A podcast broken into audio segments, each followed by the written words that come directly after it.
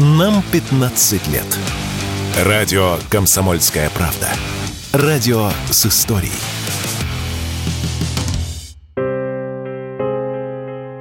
Стая касаток попала в смертельную ловушку у берегов Японии. Видео с застрявшими во льдах млекопитающими 6 февраля публиковали местные СМИ. На кадрах видно, как от 12 до 17 особей барахтаются в небольшой полынье вблизи острова Хоккайдо и пытаются выбраться из нее, однако лед вокруг не позволяет этого сделать. Судя по размеру животных, они могут быть небольшой семьей касаток из взрослых и малышей.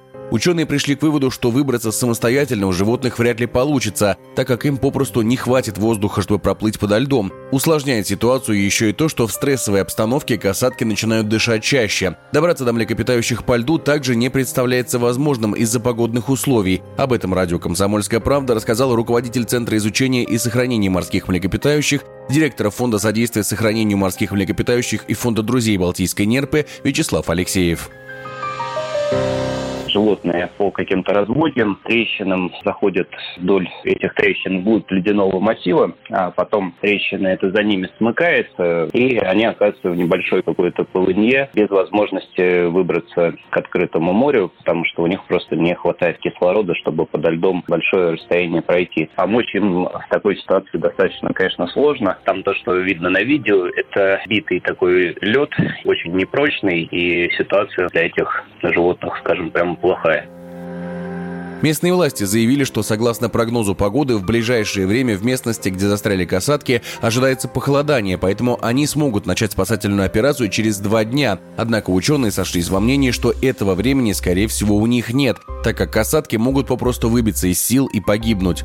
Росрыболовство, в свою очередь, направило в Минсельхоз Японии предложение о готовности помочь спасти касаток уже сейчас. В ведомстве заявили, что имеют необходимые компетенции и опыт для спасения этих краснокнижных животных. У России действительно имеется возможность, скорее всего, единственной в этой ситуации, спасти млекопитающих при помощи ледокола, считает Вячеслав Алексеев действительно наземным способом туда можно подобраться только ледоколом. Как раз таки возможно направить туда какое-то судно для того, чтобы оно, скажем так, раздвинуло вот этот лед не очень прочный и обеспечило выход животным на открытую воду. Насколько там переговоры будут удачные, неизвестно. Тут, наверное, вот на японской стороны уже зависит, согласятся ли они на такие действия или нет.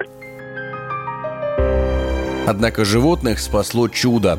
Пока переговоры между Россией и Японией продолжались, солнце начало подтапливать лед, и он стал менее плотным. На месте плена касаток появились большие участки открытой воды.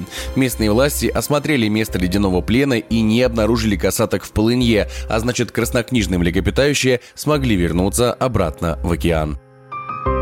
Егор Волгин, радио «Комсомольская правда».